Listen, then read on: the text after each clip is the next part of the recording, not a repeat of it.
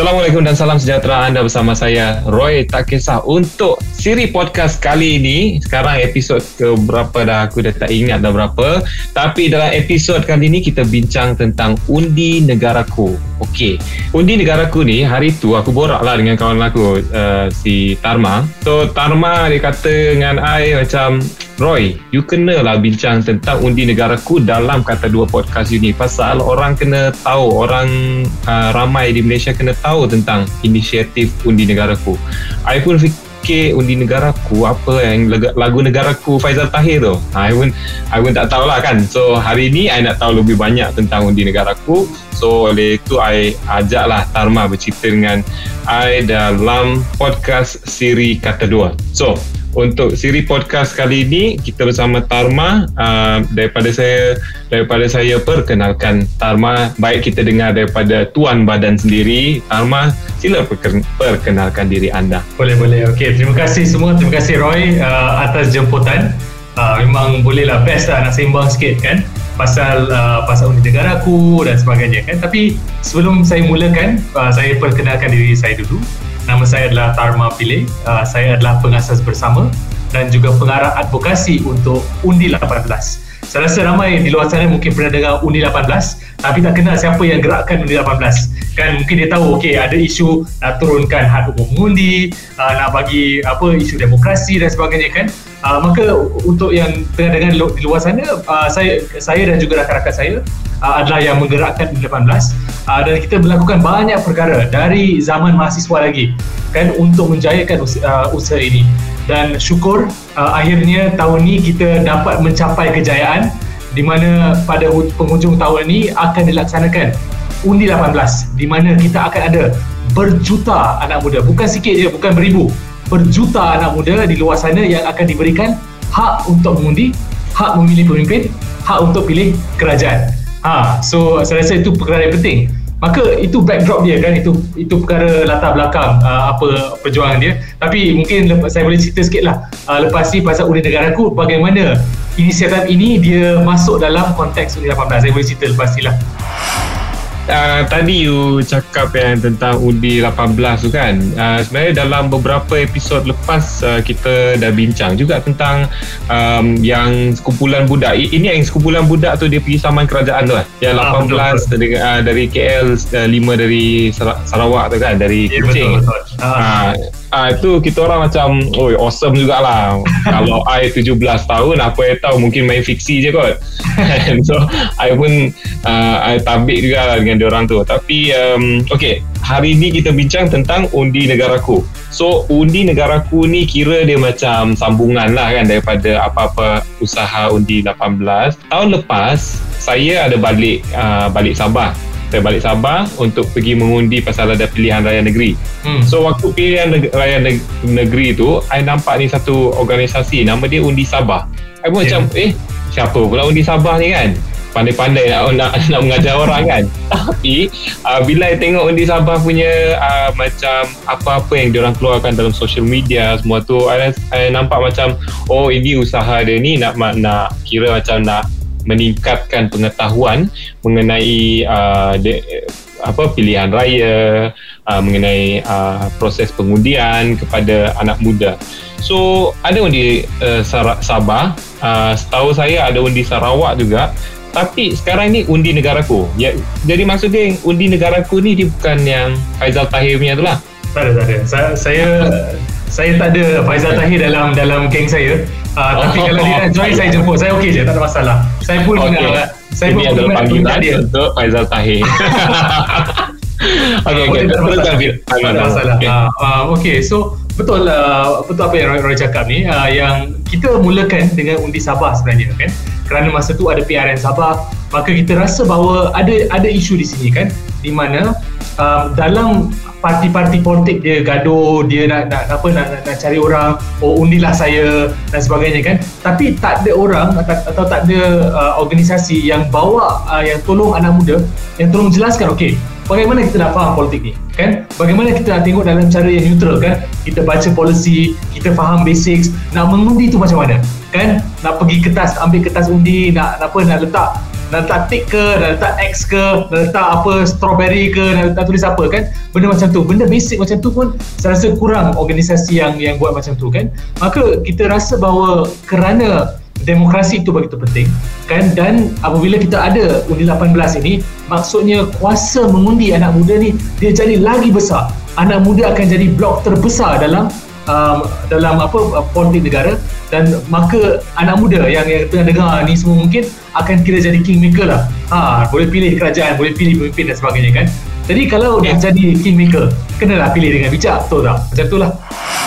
Tak silap saya kalau uh, dalam beberapa pilihan raya lepas pun ada yang um, macam terbaca jugalah dalam newspaper kan, yang ter- cakap tentang oh tsunami, uh, kadang-kadang dia letak nama res lah, nama bangsa, yeah. Tapi ada juga tsunami belia, yang itu saya pernah terbaca tapi saya tak begitu faham itu sebenarnya. So kalau saya tak begitu faham, saya rasa Tharma cuba you Uh, terangkan sikit dia tentang tsunami belia ni, apa maksud dia? Ah, tsunami, okey. Bagi yang bagi yang tak pernah dengar perkataan tsunami, saya rasa perkataan agak agak biasa tapi tak saya jelaskan. Ni dia dia ibaratkan sebagai satu ombak besar yang uh, yang akan uh, akan cover everything lah kan. Ombak besar tu begitu kuat um, peranan dia bagi kuat uh, kuasanya kan. Uh, maka itulah ibarat anak muda dalam situasi politik negara disebabkan Undi lapan belas, kerana menjelang P R U yang akan datang, next general election, kita akan dapat tujuh perpuluhan lapan juta pengundi baru, ramai kan, dan maka majoriti dari tujuh perpuluhan lapan juta ini adalah anak muda. Dan bila adanya uh, pengundi baru yang besar, yang dalam jumlah besar ini, maka kita ibaratkan sebagai tsunami kan. Sebab, sebab kalau katakan kita boleh bersatu, kita boleh bawa dalam satu arah yang sama, we can decide anything, we can flatten or we can recreate, we can move things. Ah, kuasa tu memang ada pada, pada kita. Sebab tu kita bila kita buat macam Undi Negaraku ni, kita dah buat dekat Undi Sabah, kita dah buat dekat Undi Sarawak, why not kita buat serata negara kan, buat dekat Selangor, dekat buat dekat Kelantan, buat dekat Perlis, buat dekat Pahang, supaya ramai lagi anak muda boleh gunakan kuasa yang mereka akan ada ini dengan dengan bijak kan. Janganlah kita gunakan dengan remeh-temeh kan, kita gunakan dengan bertanggungjawab. Ah, itu konsep dia. Jujur lah kan, jujur waktu saya balik Sabah hari tu uh, dan mengundi kan, bila ada Undi Sabah ni, I dapat rasa lah yang okay, uh, apa-apa maklumat yang dikeluarkan oleh Undi Sabah, dia punya tujuan tu lebih kepada nak educate je, bukan nak bagi, bagi macam nak cakap oh ini lagi bagus, ni lebih, uh, ini lagi, uh, satu parti ni lebih bagus ke atau parti lain lebih bagus. Dia lebih macam okay, macam mana mengundi, apa yang you kena buat kalau nak mengundi, apa uh, mungkin tentang dakwah tu pun orang tak tahu kan, so dia bagi tahulah. Um, dan saya rasa tu benda yang bagus, dan saya terfikir macam kalau dekat lain-lain negeri pun ada, bagus jugalah. Mungkin ada juga orang yang macam saya ke, mungkin ada juga orang yang macam adik saya yang belum lagi mengundi tapi dah dah cukup umur tapi belum lagi mengundi time P R N Sabah kan. So uh, Roy, daripada Roy Takkesah pun jadi Roy Takkesah lah.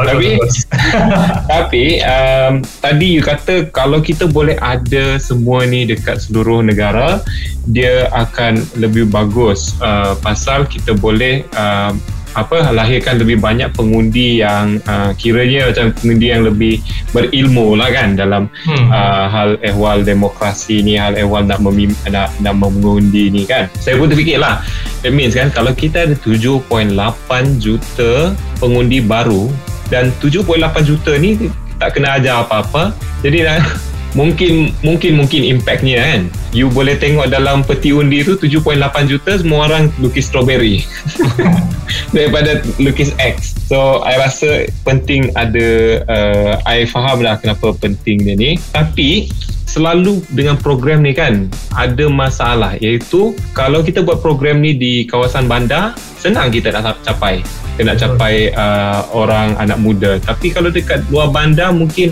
macam susah sikit nak capai. So macam mana kita nak uh, rapatkan jurang antara belia di bandar dengan belia di luar bandar? Hmm, itu soalan yang baik. Pertama sekali saya nak saya nak cakap lah kan, kenapa macam bila kita buat Undi Sabah, Undi Sarawak dan sebagainya, kita tidak nampak macam kita cuba push untuk parti politik sekian-sekian kan. Dan uh, kalau kita tengok kan, kita memang jemput dari semua pihak kan, sama ada pihak kerajaan, pihak pembangkang, ada yang kalau dekat situasi dekat Sabah lagi menarik, dia ada pelbagai. Saya rasa dalam satu seat kadang-kadang ada tujuh, lapan sampai ada tujuh belas kalau tak silap, ada ada setengah Rusia ada tujuh belas orang yang compete at the same time kalau tak silap lah, uh, saya ingat saya lah kan sebelas atau empat belas uh, mungkin lah, mungkin dalam jumlah besar kan. So hmm. kita memang jemput pelbagai pihak sebab kita nak pastikan bahawa kita kita sebagai organisasi yang neutral lah kan, tak nak, tak nak pilih pihak, kita bagi peluang untuk uh, orang-orang yang yang yang join program kita untuk menilai sendiri kan. Mereka boleh tengok dengan cara yang seimbang, kita tanya soalan-soalan yang sama, tengok pendapat apa-apa pimpinan parti ni, apa apa pendapat diorang kan. So maka saya rasa itu yang benda yang menarik lah kan. Kita tengok uh, orang cakap the contestation of idea, cik uh, power pula kan, tapi kita tengoklah pertembungan idea kat siapa lagi power kan. Ha, tu benda yang kita cuba buat kan.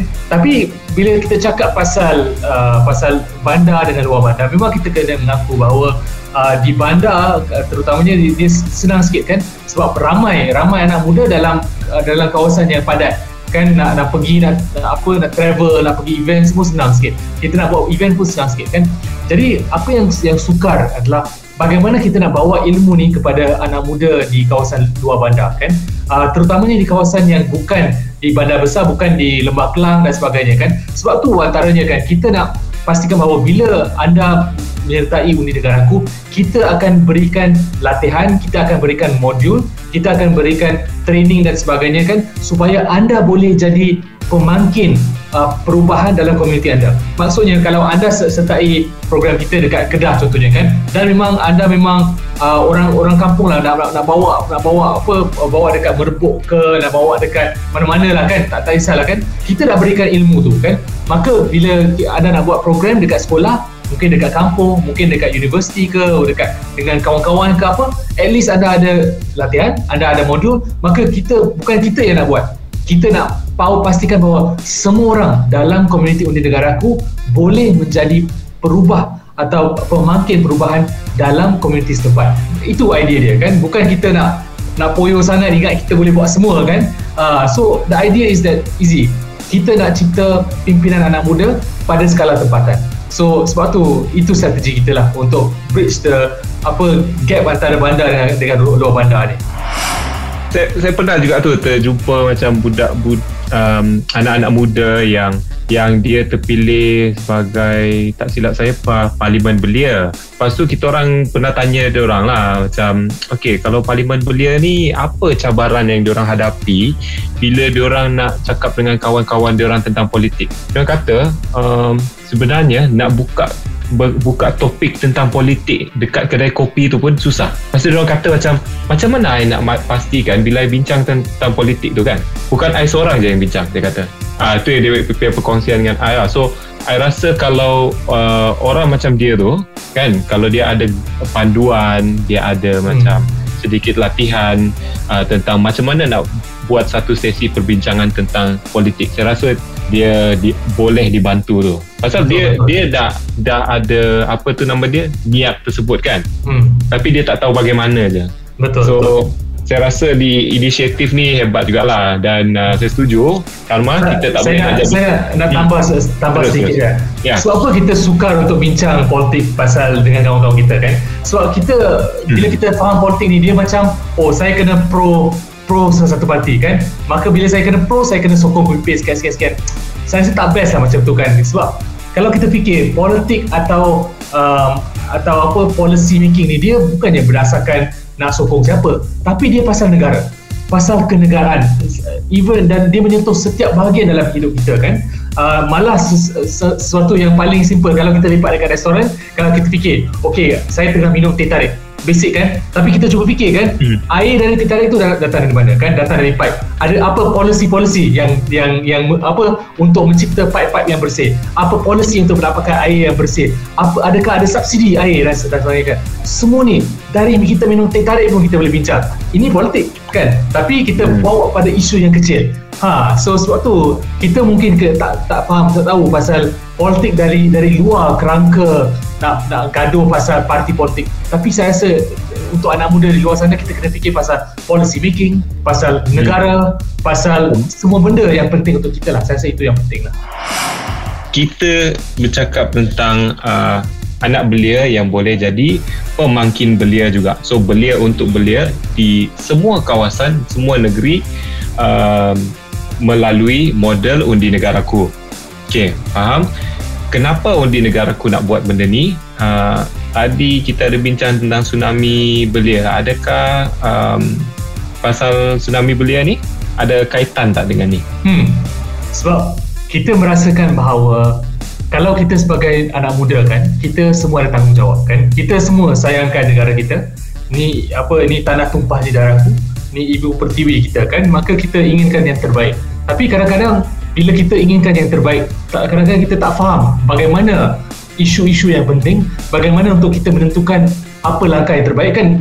Macam kalau kalau katakan kita nak pilih universiti kan, atau kita pilih course, kita buat research kan, kita baca baca maklumat ilmiah, kita buat comparison, kita tengok ranking dan semua, semua, semua tu kan. Itu bila nak pilih universiti saja kan. Tapi dekat luar sana tak ramai atau tak banyak um, apa uh, sumber atau resources untuk baca pasal nak pilih pemimpin, atau nak pilih polisi mana yang baik, atau nak pilih kerajaan contohnya kan. Maka itu Betul. itu antara isu yang kita cuba selesaikan kan. So jadi kalau benda yang se, sekecil pilih universiti pun kita buat research, manakah lagi kita kita nak pilih siapa, apa, bagaimana masa depan kita uh, bersama secara satu negara kan. Sebab tu memang untuk kita kita tekankan perkara ni, dan sebab tu kita ingin bantuan kawan-kawan semua, uh, kita bersama-samalah untuk bukan dari dari nak join mana-mana side, tapi kita buat secara neutral, kita buat yang terbaik untuk negara. Macam itulah idea dia. So Tharma tadi katakan yang kita perlu bantuan anak muda. So maksud dia Tharma, you, you takkan buat benda ni seorang lah, atau sekali dengan tim Undi lapan belas je. Ya, rasanya you perlukan bantuan anak-anak muda di luar sana. Betul. Cuba uh, terangkan sikit. Ya. Okay, so sebab tu kita cakap kita ingin kembangkan ini satu negara kan. Uh, kita nak undi Selangor, undi Kelantan, undi Johor, undi Perlis, undi Pulau Pinang dan sebagainya kan. Dan di setiap negeri ini kita menjemput penggerak-penggerak anak muda, uh, rakan-rakan yang berminat uh, untuk sertai kita. Uh, boleh google lah Undi Negaraku, yang first akan keluar website kita lah, uh, tak ada masalah. Uh, so de- dekat situ anda ada peluang untuk mendaftar dan menjadi sebahagian dari program ini, sebagai inisiatif ini, di mana anda boleh menggerakkan sendiri dalam komiti anda. Sebab saya tekankan, kita tidak boleh lakukan seorang kan. Kita hanyalah N G O kecil, tak ada dana besar sangat ke apa, kita hanya cuba buat yang terbaik untuk negara. Sebab tu kita perlukan bantuan semua orang untuk menang bersama. Tapi kan kalau belia ni, bila you ajak diorang masuk program ke, ajak diorang masuk uh, benda-benda macam ni lah, nak, nak bantu N G O semua, diorang akan tanya, what's in it for me? Ha. Apa yang I boleh dapat kan? So apa inti-inti atau apa benda yang you nak um, Uh, siapa-siapa yang akan jadi sukarelawan kepada Undi Negaraku dapat? Okey, so, pertama saya rasa uh, dapat, memang dapat pengalaman lah kan. Uh, sebab kalau kita tengok banyak-banyak program yang kita lakukan, uh, banyak benda yang menarik, um, saya rasa memang, memang best lah kan.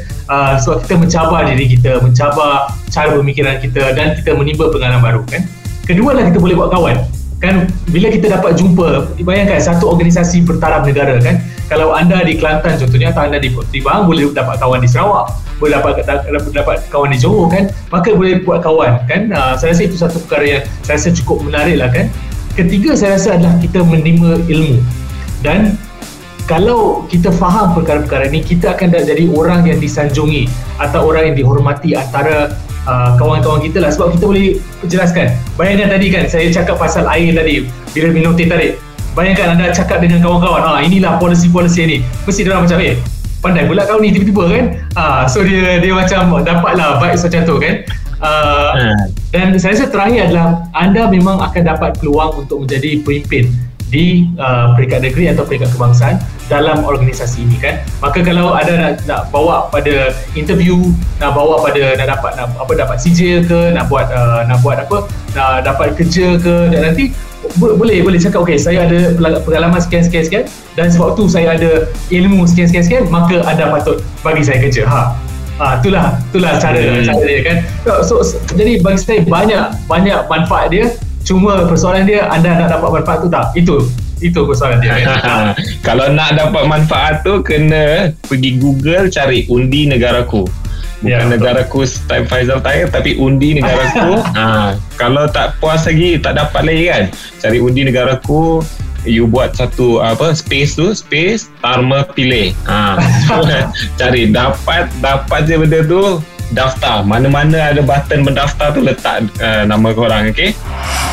So um, soalan terakhir bagi Tharma, uh, apakah mesej anda bagi anak muda di Malaysia? Saya rasa mesej paling penting untuk anda semua di luar sana adalah masa depan milik kita. Ini negara yang, yang kita akan duduki, kita akan ada anak, kita ada ada isteri, kita nak beli rumah, kita nak bekerja bersama untuk bukan untuk masa yang singkat. Kita nak ada di negara ini untuk masa empat puluh, lima puluh, enam puluh, tujuh puluh tahun. Jadi kalau kita tidak menyumbang, kita tidak bekerja, kita tidak uh, bekerja keras kerana mencipta satu negara bangsa yang hebat, negara bangsa yang kita boleh banggakan bersama, negara bangsa yang, yang boleh buat hidup kita bahagia, susahlah. Kalau bukan kita yang lakukan, siapa lagi nak buat?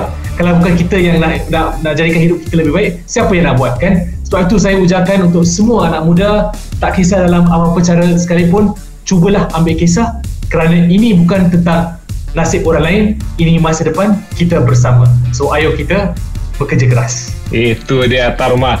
Saya pun sebenarnya nama saya Roy Takkesah, tapi sebenarnya Roy Kesah tau. Pasal hmm. ada satu Uh, saya pun nak lawan lah Tharma punya kata-kata pujangga tadi tu kan.